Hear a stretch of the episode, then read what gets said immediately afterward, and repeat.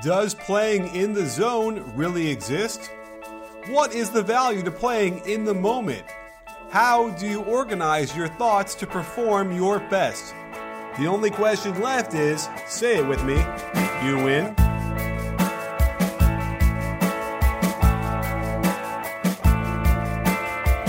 Hey, sports fans, Coach Nick here, and welcome to the B Ball Breakdown Podcast.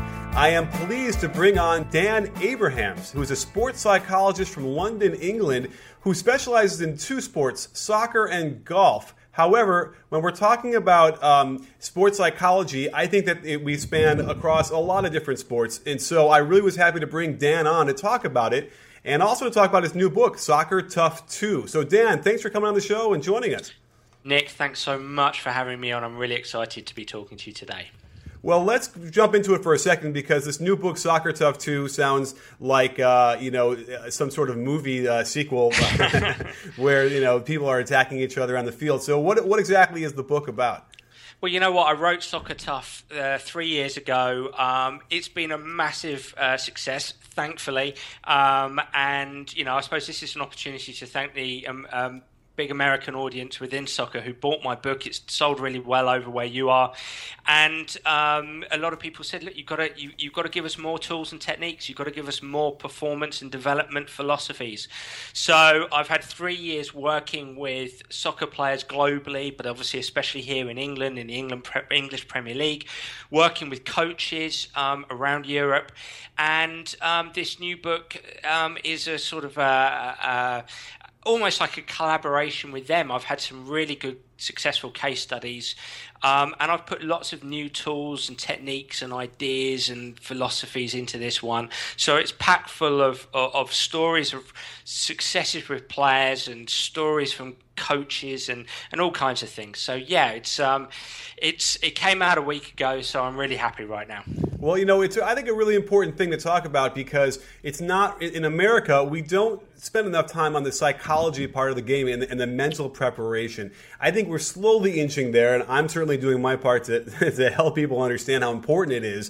Um, you know, one thing I've always wondered is when I've seen a lot of the you know international players come over to play in the NBA, for instance, most of them um, have been really team oriented, willing to pass and be part of a team like that and not cause issues in the locker room. My question there is, and I, I want to ask these guys directly, but I'm wondering your philosophy, your, your, your take. Um, is it because they were brought up on soccer when they were growing up? Maybe, Nick. Maybe. I, I, I, find that quite interesting, actually, and I, and I don't know if that's a phenomenon of whether they they they they've arrived in a different country, a strange country to them. They're slightly out of their comfort zone, and so they immediately turn to cohesive behaviours, friendship, trying to feel uh, their way into society, and so subsequently they communicate more, they work with and cooperate with team members more because I've got to be honest with you. I mean, I'm working heavily here in England in the EPL, the English Premier League, and actually, what we're finding now is soccer is becoming more and more an individual sport. Um, it's clearly a team sport. I get that. I understand that. But careers now are, are, are, short. They're challenging. Soccer is a global um, game, and global players want to come and play in the EPL, in the English Premier League. They want to come and play in La Liga in Spain. They want to play in Serie A in Italy. And so you've got to be good, and you've got to have a good team around you as an individual. And and that's one thing I do with my EP, EPL players is I often work outside of the clubs with players individually. And so there is an individual phenomenon that, that, that sort of runs through soccer in Europe. So I find that actually quite interesting. And I do wonder if it's the phenomenon of they've moved over to the States, they're trying to fit in, they're trying to find friends, they're trying to get in with their teammates. And I wonder if that's a reason behind that. So is the implication that what you're seeing now are people are more, you know, um, uh, they're not they're not team oriented. They're trying to be more focused on themselves and be show off like show off their ball skills and not you know not pass enough. Is that what you're seeing? Not so much, Nick. I, I mean, what I'm saying there is, uh, uh in soccer in England, it's so competitive, and, and anything you can do to get the cutting edge. Um, is imperative, and, and players are seeking solutions outside of their home environment at the club. In terms of their play on the pitch, in terms of their behaviour around the club itself, then of course it's going to be cohesive behaviour. Of course, they're going to play, you know, strive to be great individuals and great teammates. And I think you can have both. And it doesn't matter if it's soccer or basketball or whatever sport. Look, you can have both, and both can intertwine. You can be a great individual, but you can also be a great teammate. I don't think that they're separate entities as such.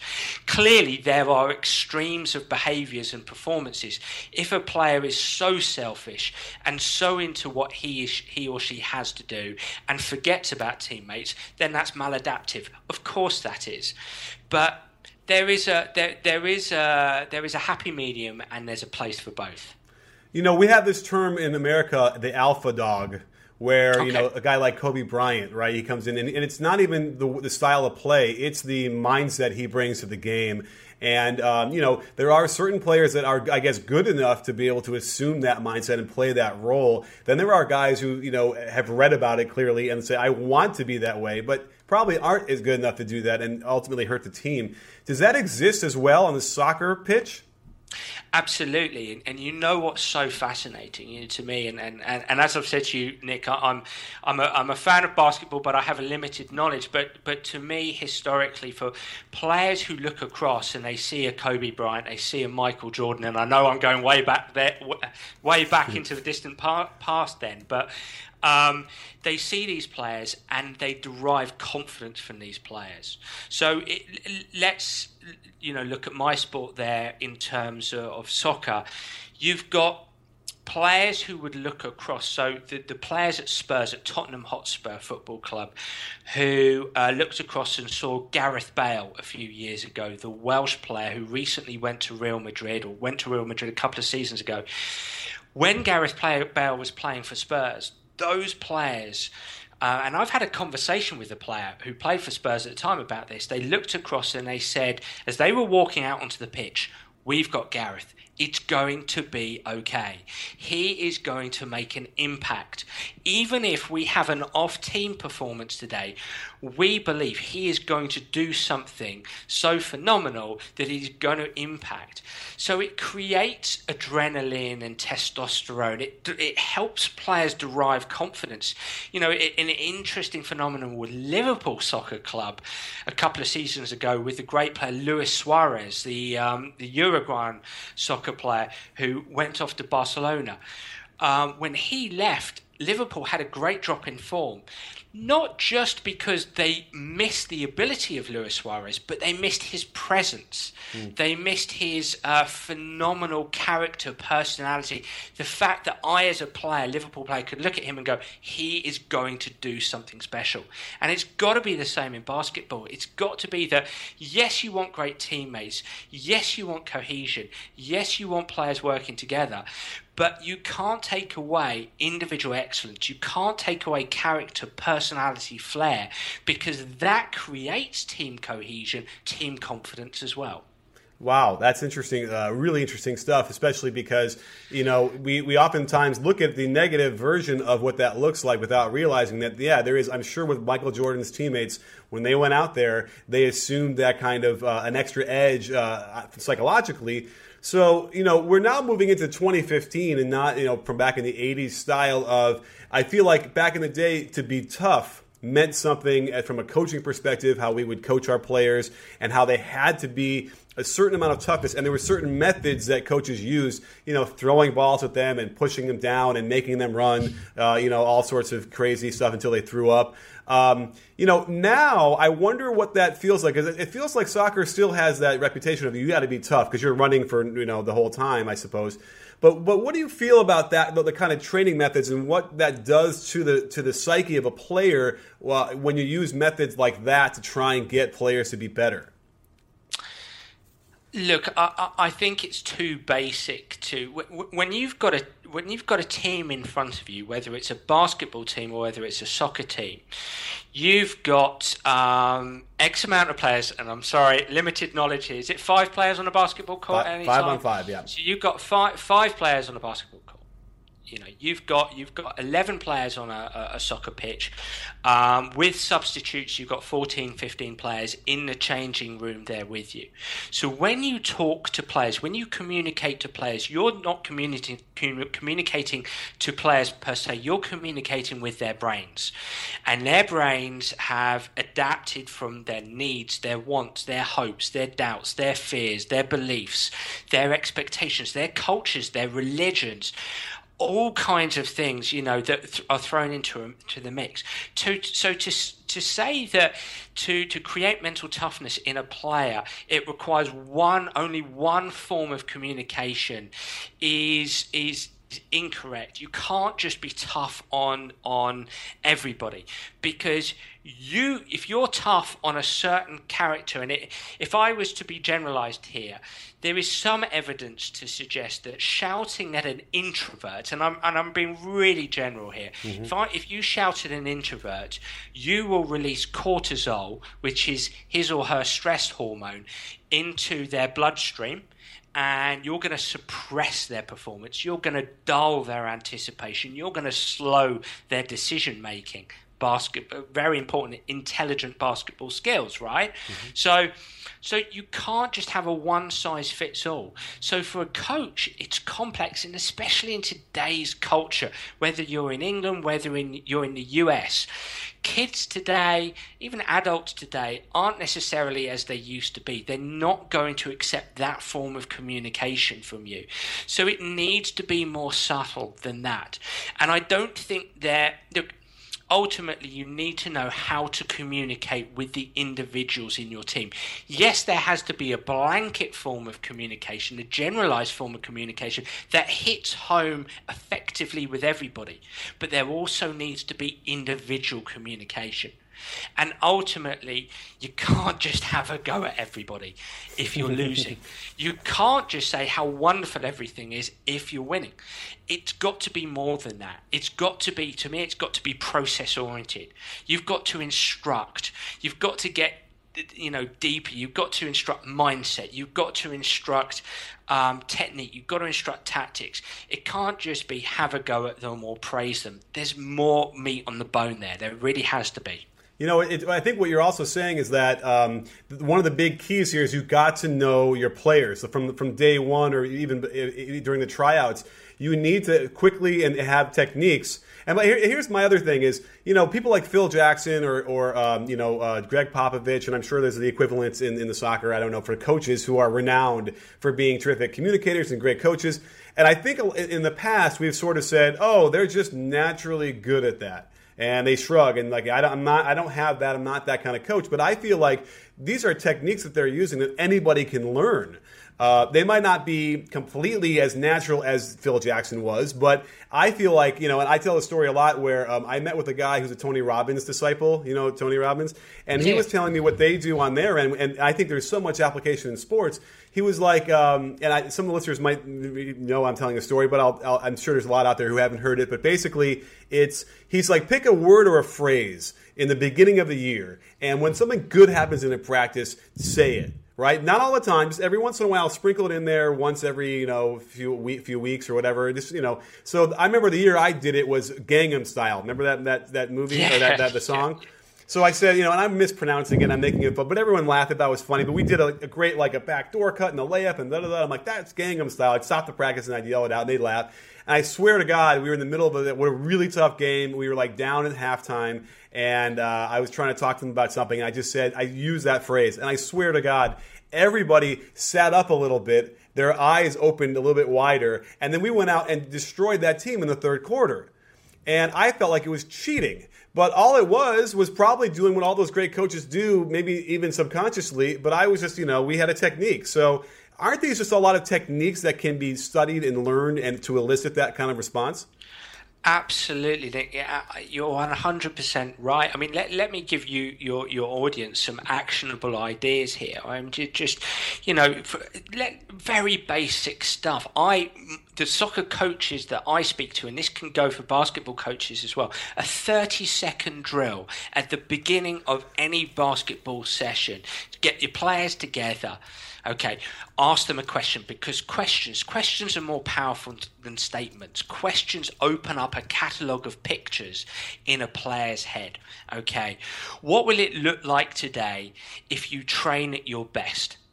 Okay, bang just just just throw that question out there. What will it look like? By saying look like by using that word or those words you're asking a player to start envisioning. You don't have to use the term visualization. You don't have to use the term imagery. You can just say get a picture of what it would look like today if you're 10 out of 10 in training. If you're stretching yourself in training. If you're coming out your comfort zone.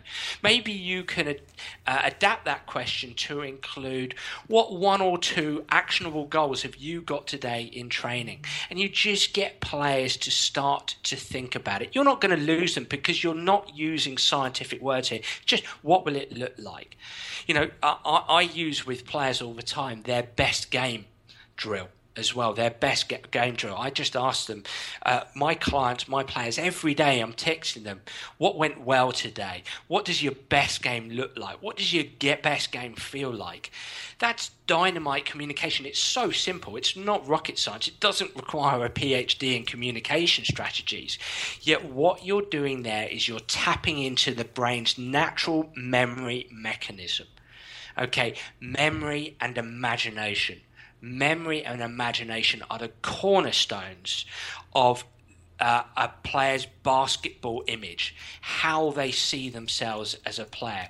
When players, when basketball players rehearse their best games every day, when they rehearse their dream games every day, that done every day mounts up over time. They get a small injection of confidence on a day, then that leads to big hits of belief over time.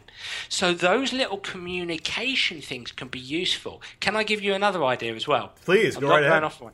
another idea here could be, and this is, um, you gave me an example of, of something from your own playbook. Let me go to my playbook. I worked with um, a, a, club here in England, quite a famous club um, with very, very good players um, a couple of seasons ago, and they were. We have promotion and relegation here, so you can go up a division, down a division in soccer, and um, and uh, I was called in by the manager, by the head coach, who said, "Look, Dan, we can push on to the playoffs, but you know we're also looking down as well. We're looking down at relegation because the division was very, very tight from a points perspective." And he said, "Can you help us?" So I, so I went in and I delivered some stuff, and something I delivered as well is something I call a team script. So if we're talking about team cohesion here, and we're talking about effective forms of communication, a team script.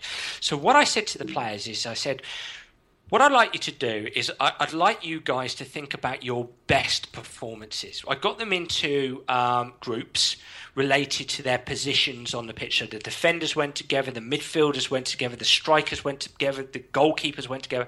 And I said, think about your best games this season. I want you to come up with three or four things that you think you did well as a team specific things that you can control, that you could control and you can continue to control, what went well? And so they came up with things like 100% intensity levels no matter what, um, constant positive communication, helping each other out. Um, um, there is a bit of a culture here in England of players digging each other out, so getting quite negative with communication. You know, oh, that was rubbish. Don't, and that's a very polite way of putting what they'd say to each other. That was rubbish. Don't do that again and and and and they said we need you know actually when we've played well we've been very positive positive communication. So we took four or five things and we wrote them down. So every unit wrote those things down. We came up with four or five things. Now what's common uh, soccer clubs here in england and I, and I dare say it's the same in, in, in clubs in basketball clubs in the us is in the gym they love their motivational quotes. They love their Michael Johnson and their Michael Jordan uh, motivational quotes. They're on the wall. And look, there's nothing wrong with that. But you know what? The problem is players see it every day. They get sick and tired of it. So we decided, we took down those motivational quotes and we put up the four or five process. I call it a, a, a team script. It's a script for our performers to go out and execute and we put those around the gym. We put those around the club. We put them up in the dining room where players would eat. And when they looked around, they saw the team script. They saw what they had to do, what they had to repeat together as a unit, as individuals, um, as a team, and it reinforced things every day. So again, there's something simple there for coaches to do. Go away, do a team script, um, get players to come up with the team script, and that's built from best games. It's built from dream games. This is simple stuff, Nick, and anybody, anybody can do this. You know, the positive communication is so important because I'm sort of an unofficial spokesperson for the Positive Coaching Alliance here. I have them on, we talk, and then I always get you know, a certain amount of comments that are like, you're making your players into sissies. They're not tough. They don't, you know, you can't just be talking all, you know, kumbaya the whole time. And it's really, really frustrating because uh, we are seeing results from uh, from coaches who follow it. And, uh, you know, I, I certainly did. And you, you would never walk away from watching my teams play and say, oh, those guys weren't tough. They didn't play, you know, hard. Um, and so my question also then, you know, is it, it turns into a vocabulary thing to some degree. Like we used to talk about it where you could yell really angrily at a player just the word no like you know in the middle of a game and he makes a mistake and you just like you know and you scream at him and so my my uh, I would compare that to turning the kid into like a, a seven year old that just broke something in their parents' house and the fa- father just yelled at him, right? And now, yeah. the, the, and it's probably like the, the chemical you were talking about, it gets produced in the middle of a game. How long does it take before that effect wears off? 20 minutes, maybe, if you're lucky. Well, the game is probably over in 20 minutes, right? And then you're going to get nothing out of that, that player. Absolutely, Nick, and you're absolutely spot on. You know, when you communicate with the player, I mean, those those those coaches you talk about where you're creating sissies have a complete misunderstanding of the way the brain is structured and how it functions and how our, our performance hormones work. The, the performance hormone that I spoke about earlier was cortisol. So think about yourself getting angry or frustrated in a traffic jam or with a spouse or a son or daughter or a, a colleague or friend and how that can feel um, and how that can lead to it can lead to a continuation of that anger or, or, it can lead to despondency. And those are not great states mental states to perform it. How what does that work? The, what that does nick interestingly from a neuroscientific perspective is it shuts down this this part of the brain the front part of the brain which is your your your frontal lobe. Now when you are training basketball players a big part of what you're doing is not just training their hands, not just training their feet. You're training their brain and especially the frontal lobe. You're training their anticipation, their awareness, their decision making, their pattern recognition, their game reading. And a lot of that, most of it resides in there. And what happens is when you communicate ineffectively with a player, ineffectively with a player. When you shout at the player, who, if you do shout at them, they're going to release cortisol. Okay, that shuts down the front part of their brain. So, in in essence, you're creating tunnel vision. So that player won't see what's going on around them. They won't, as we say in soccer, check their shoulder and get the 360 view. It will slow their anticipation. It will damage their decision making. So actually, um, it's that proposed or purported tough communication that's actually damaging their ability to compete effectively. I have a term that I use, and something uh, a term I've used throughout my books, Soccer Tough, Soccer Brain, and Soccer Tough 2. I, I, I use the acronym ANTS. ANTS, A N T S, um, automatic negative thoughts. And I talk to players about squashing their ants and I talk to players about helping other players squash their ants, and I talk to coaches about communicating in a fashion that prevents players from uh, from having ants and releasing cortisol, and con- uh, that continuation of ants. So everything you do as a coach, you have to communicate with players with their brain in mind. It's imperative. And if that means that you have you feel like you have to be soft on a player, what I'd say is it's not so much being soft, it's helping develop flexible thinkers. It's helping develop players. To me, it, it's process communication. Instruct them, help them, help them know where they are, help them know what they have to do. Not what they don't have to do, or not what they shouldn't be doing, but on what they should be doing in that moment. Yeah, I, it, it, I can't stress that enough as far as uh, the, the vocabulary as well, because I think it sounded weird to me when I first started to try and do it. Because when I was coaching, I had the X's and O's down. I felt really good about that, but I didn't feel like I had enough command of, of communication and, and the psychological part of the game. So when I was talking with a lot of different psychologists and people like that, um, they stressed vocabulary and eliminating eliminating certain vocabulary, like like no, for instance which is kind of like how you laugh at the at the uh, the parent who might who's never told his kid no. They, they had a really funny uh, episode of Louie uh, if you ever watched that show, and uh, you know, it's like you can, how can you imagine raising a child and never saying the word no? Now, at least on the on the basketball field, uh, uh, on the basketball court, there are certain you know words that you would really want to try and avoid because of the emotional baggage, I suppose, that comes with a lot of that stuff. Um, and so, you know, I try and argue like you know the Bobby Knight style people. So you know who Bobby Knight is or was? Yeah, right? yep, yeah. I've I've heard some Bobby Knight rants on uh, YouTube. Yeah, yep. yeah. And, and so I think you know his take is well, one, he's got a vision in his head, and when they don't do it, it drives him crazy. And I I, I guess I understand because it probably seems so simple to him. Yep. You know, how can it not be simple to them? But um, but also, um, I've I you know the idea of being in a positive frame of mind however you get your, your team is so is so, so much more important to me in a way that we talk about the zone or being in the zone. And first, my question is just a curiosity: Does that exist? You know, you see a guy get on fire on the basketball court, and he's making shots from all over. We, are seeing Steph Curry do that on a nightly basis. Um, does that exist in soccer? You know, clearly it does. It, it, it does. I, I, I wouldn't say um, it, it's the zone has been a, a, a, word, a phrase, a concept that's been in fashion for many years, and there's some great literature on it. Um, I, I, wouldn't say it's something I, I, I focus on heavily because I just don't think there's been great literature and there's great hypotheses as to how to help a player find the zone, the skills, challenge, balance, having fun, etc., etc.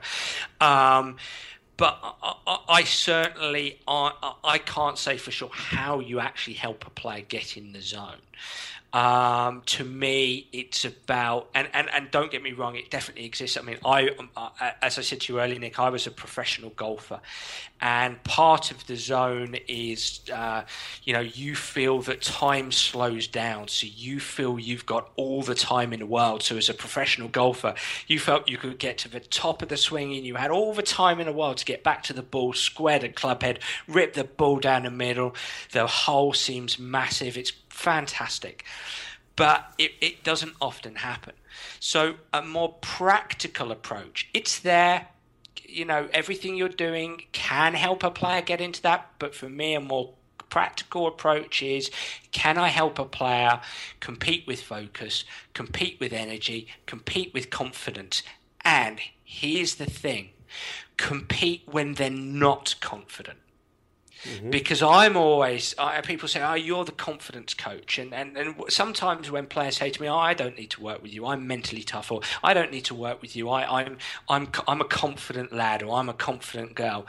I'm like, yeah, but do you know yourself so well and your high performance state so well that when you're not confident, when you're coming off the back of a few bad training session, a few bad scrimmages, as you'd say in the States, a few bad games, do you know how to give yourself the best possible chance to, to perform to the best of your ability? Champions to me maybe know how to help themselves play confidently, but they also damn well know how to perform close to their best when they're not confident. And that to me is the job of a sports psychologist and also the job of a coach as well. And perhaps that's where I slightly divorce myself from this concept of zone. Yes, it's there. Yes, a part of my work is helping players, but I don't often use that term because I want players to be so aware and so intelligent about themselves and their game and their mindset and their psychology that when they feel down, which inevitably inevitably over the course of a soccer season and any season in sport is going to happen, you've got to turn up. You've got to know what you've got to do to compete at your best. And that to me is intelligent soccer or intelligent basketball. When you've worked with a you know a whole lot of different players, do you find a pattern that uh, exists between all of them that you always seem to be working on a very specific thing with like the majority of your clients? Oh, good question. Um, is there a pattern? I mean, is it confidence? Perhaps is that the thing, or is there something else? You know what? And, and, and, this is very specific to soccer here. When, when, when you have our league system, uh, our league structure here is say August through to um, April, May. There's they're, they're in pre-season in July. There's not much of an off-season. The games come thick and fast.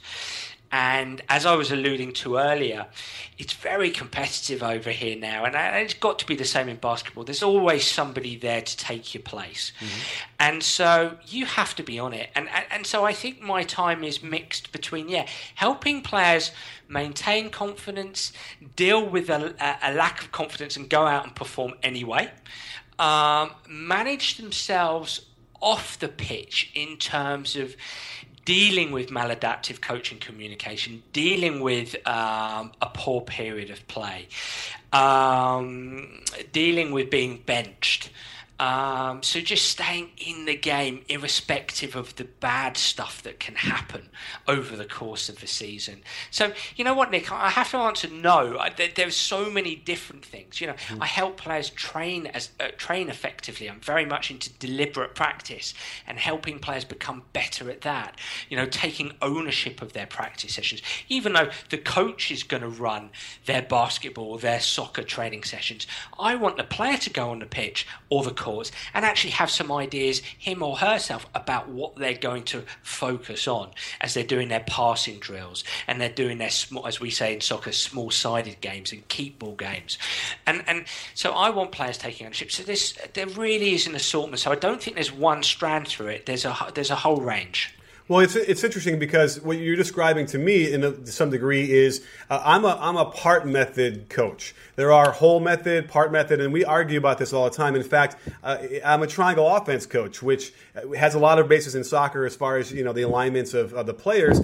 And the guy that invented it was a mentor of mine, and he taught it as a whole method, whole part whole. And I would argue with him, which is kind of silly because I'm arguing with the, like the god of the of the, of the offense.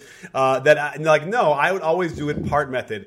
And I think what you're talking about uh, on that part is if if you keep it as a part method and break things down, it makes your brain it makes it easier for your brain to tune out the wayward thoughts and ideas that would distract you or creep in and make you less of an optimal player does that sound right yeah if, if i understand what you're saying I, I, let me be clear here.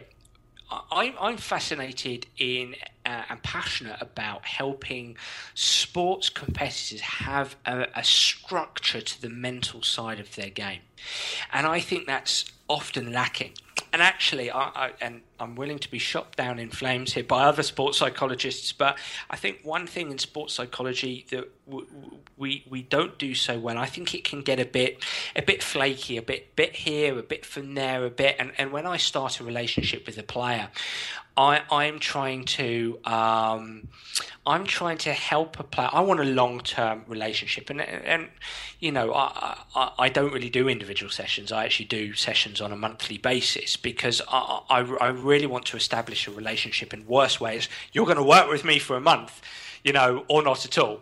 And hopefully that goes on month to month to month and season to season. And, and, and, and yes, I'm trying to empower the player in many respects. Um, take responsibility for his or her mindset. I don't want them to be reliant on me. That's not what I'm saying. But um, I do also want to take some of the burden of their responsibility of managing themselves on a day by day basis. So I'm I'm there as a mentor all the time. But just back to this idea of structure.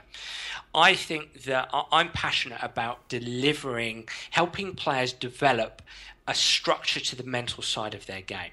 So uh, I want a player when they when they've worked with me for after a period of time to be able to say this is what I do on a day by day basis with the mental side of a game. When I go to training, I have a training script. So in Soccer Tough 2, I talk to talk about a training script. You know, these are the three or four things I'm working on this month in my training that yes, the coach drives the training, but I'm the one taking ownership of me and my game here. I've also got a rehearsal script okay that's my term for mental rehearsal for visualization. So every single day i'm taking time to mentally rehearse my best game my dream games my my my, my, my training script etc etc outside of that i get away from soccer. Outside of that i get away from basketball. I don't overthink because i mm. find that players have a propensity to overthink their game uh, they find themselves whether they're driving home or they're they're just chilling out on the couch watching a bit of TV, and suddenly pops into their head. They start to think about their bad plays, the fact they were benched, the fact that the, coach had a bit of a go at them in the last uh, training session. So I say 15 minutes rehearsal script, then you're done. Get away from basketball, get away from soccer. So there's a bit of a, a, structure day by day. And then when they come to match day, when they come to game day, they've got something I call a match script. Which is the process, having a process orientation, the things they need to focus on that they can control.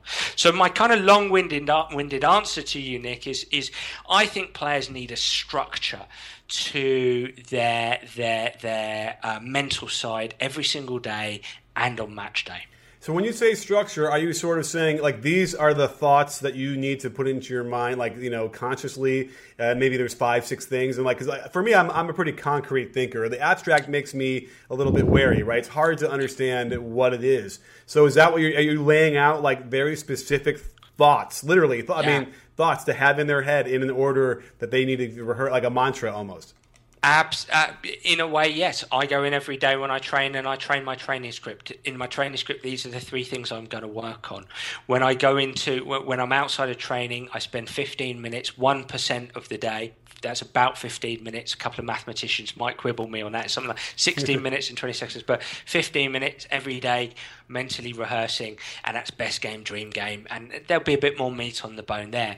And then when I come to game day, I've got my game script or my match script. So I'm trying to make what is, and the reason why I take that viewpoint, Nick, is where the mental side and where sport psychology uh, perhaps um, loses its appeal for people. And you said you're a concrete thinker. Where it loses its appeal for people is that it can be so intangible. Mm-hmm. It's like, but I can't see it. I can't. I, you know, what is it? And and this is where I think in sports psychology, my philosophy as a sports psychologist is let's make it as tangible and as concrete as we possibly can. Let's put it down in black and white, and there we go. Now, don't get me wrong.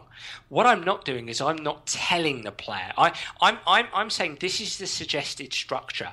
And 99.9% of the time, they're like, oh, great, I have a structure for this now. I get this. But we're co creating what is within the structure. Mm-hmm. You know, I'm asking the questions that's helping a player um, uh, come up with a training script, come up with the right rehearsal script for them, come up with the right match script or game script. So this is a co-creation here, but I want them to have a structure. My job is we are going to structure this just as you, as a basketball coach, will come up with a set of tactics that helps deliver a structure that your basketball players can adhere to. So we need a structure to the mental side of the game. Uh, let me ask you this. Um, you know, I, I talked to a lot of physical trainers and guys that will help. Uh, you know, on the um, on the you know weight training and all those kind of things. And when the player gets injured, you know, they get in there and they do their rehab. And one the one big thing that they always complain about is that the player will do the rehab until they're feeling fine and then ignore it and they don't do it anymore. And then sure enough, you know, they'll come back again, their back is bothering them, whatever. They just didn't keep the maintenance up. And the parallel I make in what you're doing is I feel like coaches probably say, please come and talk to my team or come talk to these players, help me. But what you might realize is that it's the coach that needs the consultation with you. Right? Like, so, so how often does that happen? Do you work with a lot of coaches as well? And is that like a big thing, a frustration? Yeah, you? it's it, it, it, it's developing. It's developing. I mean, there are there are some. Um, I, I won't name names, but there's some very, very big managers in soccer who certainly consult, and I, I, I consult with some of them myself, and um, who who consult with a sports psychologist because um, uh, you know, modern coaches realize that they, they have to get a, a 360 degree viewpoint of things. They have to look at um, areas of sports science that they don't naturally know themselves. So there's slowly becoming uh, a keen appreciation of this area. Um, I, I, certainly think, I mean, the role of a sports psychologist is far reaching and very interesting. And, and you can come in and work uh, with uh, an individual player, you can work with the team as a whole you can work with the manager, you can work with the coaching staff, you can work with the organization uh, as a whole, helping develop a, a, a, a high performing culture and a, development, a culture of development, um, a positive culture. And, and, and, and so it, that's where it's quite a fascinating, uh, a fascinating area. Absolutely, and, it's exciting because yeah, I think as the coaches are you know younger and, and the older coaches who might be more resistant, just by the fact that they were born in a different era, th- those guys are moving away and, and retiring. I think I think we're seeing that. Um, and you know, uh, the American version now is like when you watch the Warriors play, they're sort of the epitome of teamwork and playing in the moment. And and we hear that a lot. And I know Steve Kerr, the head coach, and, and Luke Walton, they, they value that, like playing in the moment. When I was coaching, I had a team. We played in this, this in a tournament for a million dollars, like winner winner take all. You know, if you lose, you're out. And um, in those practice sessions before we played our games, you know, what my worry was was that you're going to get into a mindset where I'm just going to play as hard as I can. And I was trying to tell them, it's like you, you can't shoot the ball harder right? You can't really pass the ball harder, right? And you because then all of a sudden you have smoke coming out of your ears and you're tense and you're too, you know, you know, you, you look like a uh, like a tea kettle about to explode. And um, and so that was a real interesting thing because I feel like there's a bit of a of a, a, disconnect there between you know trying to to motivate your players to do their best. And you mentioned that as part of your your your mental framework of the process is you know I'm going to give my all, but when is it too much, and when are you off balance and and uh, and too tense? I suppose. And, and, you know what? This is an area that has been a great learning experience for me over the last few years um, through experiential learning, through talking with people, through talking with other sports psychs. And, and you've hit on, on a very interesting point there. And, and what I say to my players, you know, aggressiveness, what I say to coaches is aggressiveness and assertiveness play out in very complex ways in sport and um, to be aggressive, if if that's the right term, to be energetic, to be assertive. Actually, uh, you know, the forcing performance and the headless chicken approach does not work, and doesn't work for most players. And something I say to my players is, you cannot force performance you you you to me you have to compete first and foremost on a bed of relaxation on a bed of relaxation. You can't when you're if you're a coach and you're motivating players, I just think you've got to start with relaxation. Can't force performance. Um, bad performances happen and this is the interesting dynamic about performance is that the more you insist on a performance actually the further away some players get from it because they feel real pressure. Um, they play at too high an intensity, and at too high an intensity, as you as you were pointing out, yet you can't pass the ball harder. But also, there's an interesting dynamic where I come back to: you're going to create tunnel vision at too high an intensity. Mm-hmm. You're going to actually slow down anticipation and decision making. You're going to damage awareness, all the game intelligence side of things. Players have to compete intelligently. So I say to my players this, and this is something I insist on all the time stop demanding and, and, and this is going to this might this might make a lot of coaches cringe here this is going to take coaches out of their comfort zone here stop insisting on performance and start insisting on process. The process takes care of performance whether it's the individual uh, process or the team process. Um, the more that you insist on performance that that's the quality of the plays. Actually the further away some players get get from that. When you help players build a process, so it could be along the lines of um, keeping great body language, great non-stop self-talk, uh, movement, awareness, keeping your head up, from basic stuff through to just subtle little things that could be related to performance, the more you insist on that, the more of a brutal competitor you create, in my opinion. You have to give in to the fact that sometimes players will go on the course and they won't perform at their best, but that's got to be okay but they have to be they have to demonstrate world class processes. I want to see head up. I want to see great body language. I want to see, see great non stop positive vocals. I want to see movement. I, I demand effort. I insist on effort. But I don't, and, and I'm coming off the top of my head here with basketball. Um, I don't insist on completion of every pass. I don't always insist on um, um, scoring with every shot you, you take, because you know that that can you know what that can that can um, damage performance because players become fearful, players become protective, players won't take risks, and players will play with fear and not with freedom. They'll play back foot, not front foot. They'll play not to lose rather than to win. Mm. Process, process, process. Yeah, we talk about that all the time. Uh, uh you know, process versus results because part of it is, you know, the guy could take a, you know, basketball's a little different as far as soccer, as far as like taking bad shots that are selfish or guarded.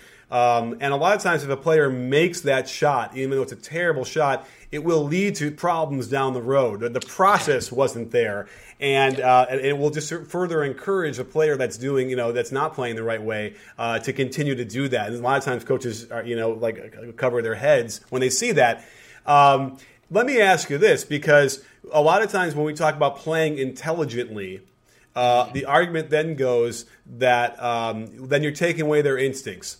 And I'll give you an example. So Russell Westbrook, uh, this is a, I'm sort of fishing around. It's not exactly all pertaining to what we're talking about, but Russell Westbrook is a is an extremely talented player on the on the Thunder. He plays, you know, he's he's a, the one of the top guards in the league, and I just you know have a hard time watching him play because he's a bundle of rage um, at everybody teammates, referees, coaches, doesn't matter.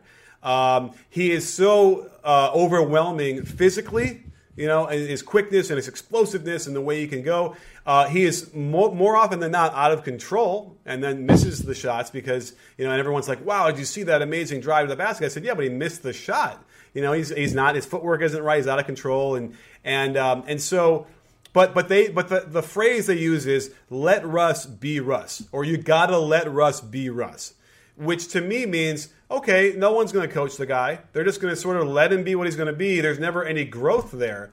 It's really frustrating to me. So I suppose that so the question is by trying to improve the the intelligence of a player, are we going to limit their effectiveness as, from the instinctual level? I think it's possible to have both. Uh, look, these these are real, real complex. This is a real complex conversation. I'm going to answer this as best best way I can. It's it, it, it's brilliant, and and I, I think again I'll go back to soccer. If you've got somebody, you know, if if Barcelona had. Um, Lionel Messi went to Barcelona. If you look at footage of Lionel Messi at eight years old, it's it's like watching back in Rosario in Argentina. Um, it, it's it's like he's dribbling through the opposition. It's watching like watching a knife through butter. And if Barcelona, when he went to Barcelona, if Barcelona has said, well, we're just going to make him play uh, one or two touch football and we're just going to make sure he passes and distributes the ball, you would probably not have heard of arguably, arguably the best soccer player in the world right now. At the same time, they would have introduced to Lionel Messi between the ages of 11 to 14 training protocols that incorporated uh, physical and cognitive overload. You know, playing in small spaces and the ability to distribute within small spaces. And it would have been the skill of the players, uh, sorry, the skill of the coaches to have a culture and an environment that allowed that that that trained Lionel Messi to develop one and two touch football and the skills he needed to have as a as a teammate and an eventual Barcelona first team player. Come match day, we're going to allow some leniency because this guy's just going to go through the opposition here. He's going to dribble his way through. So I think it's about having both, Nick. As, as, as, as challenging and complex as that is from a coaching perspective, it's can we train game intelligence in our training? Can we trust that over time this is going to filter into his performance on the pitch or the court? But come match day or come game day, we do have to let him or her off the leash to a degree. It's having a culture, a coaching culture that is robust enough to deliver the best of both worlds, and that takes great coaching. I agree with you. You can't let this uh, basketball player just get away with everything. He has to learn footwork. He has to learn when it's appropriate to pass, when it's appropriate to take the shot on, when it's appropriate to dribble, etc., etc. I think it's about creating the the, the best possible coaching culture and coaching climate that coaches him, um, that trains him, and then trains to, and then we trust him on game day as best we can. If over time that isn't working, if there is no improvement in footwork, if there is no improvement in decision making, then you just damn well have to make a decision. We perhaps have to rein him in here because then he is going to be a liability in the long term. So. Right.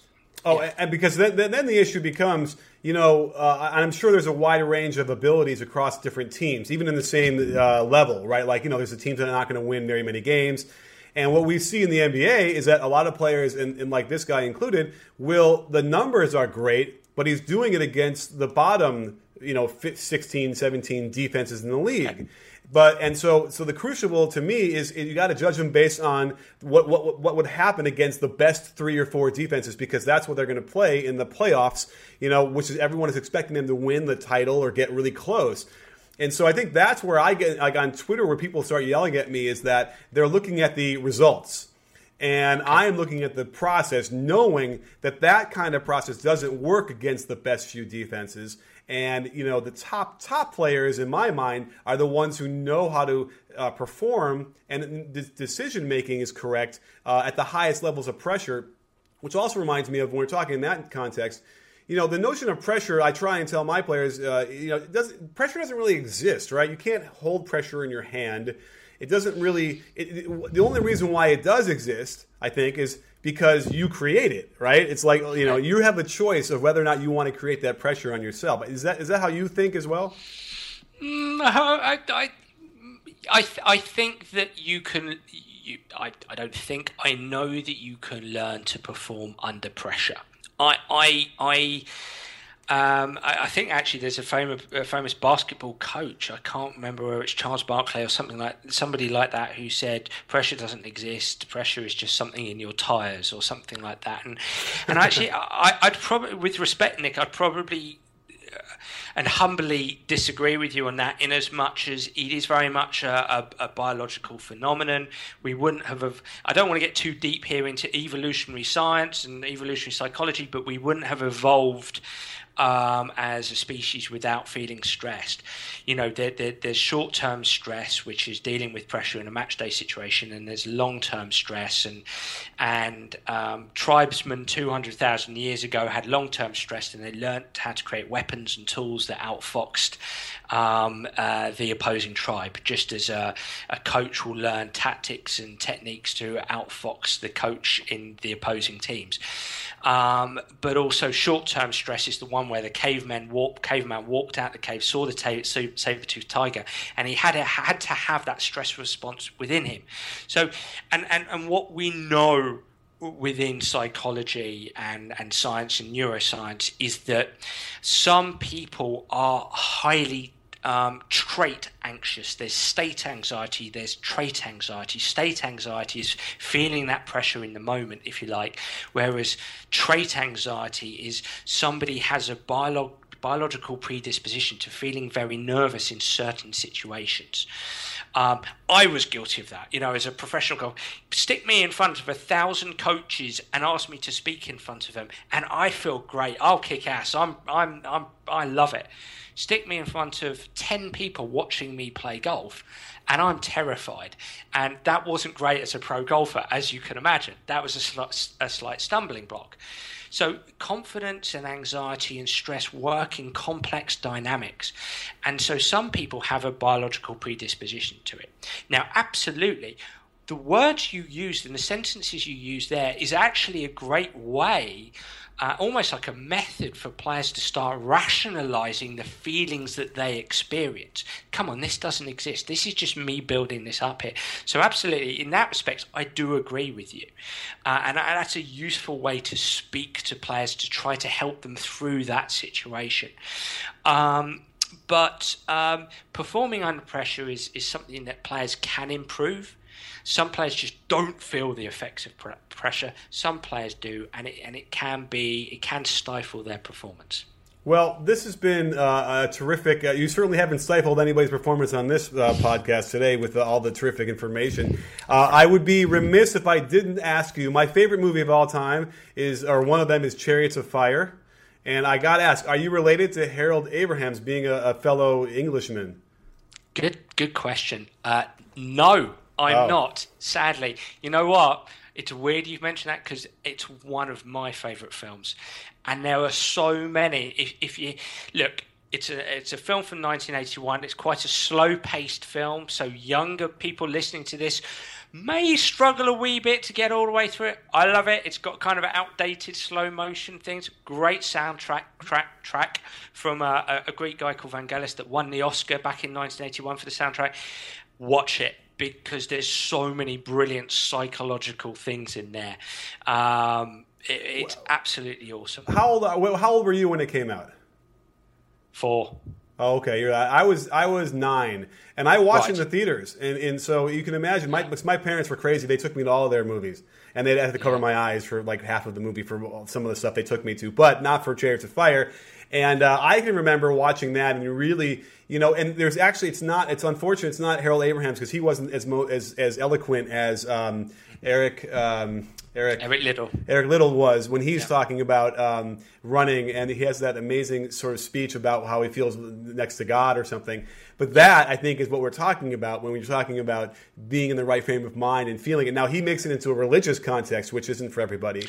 Yep. But but I feel like whatever you want to call it, God or whatever, that exists, right? And that's sort of what you can Absolutely. find to run for or to perform for. Absolutely. I mean that that that was in in many respects, and I don't want this to come across as crass, but it was it was a wonderful form of sports psychology in itself.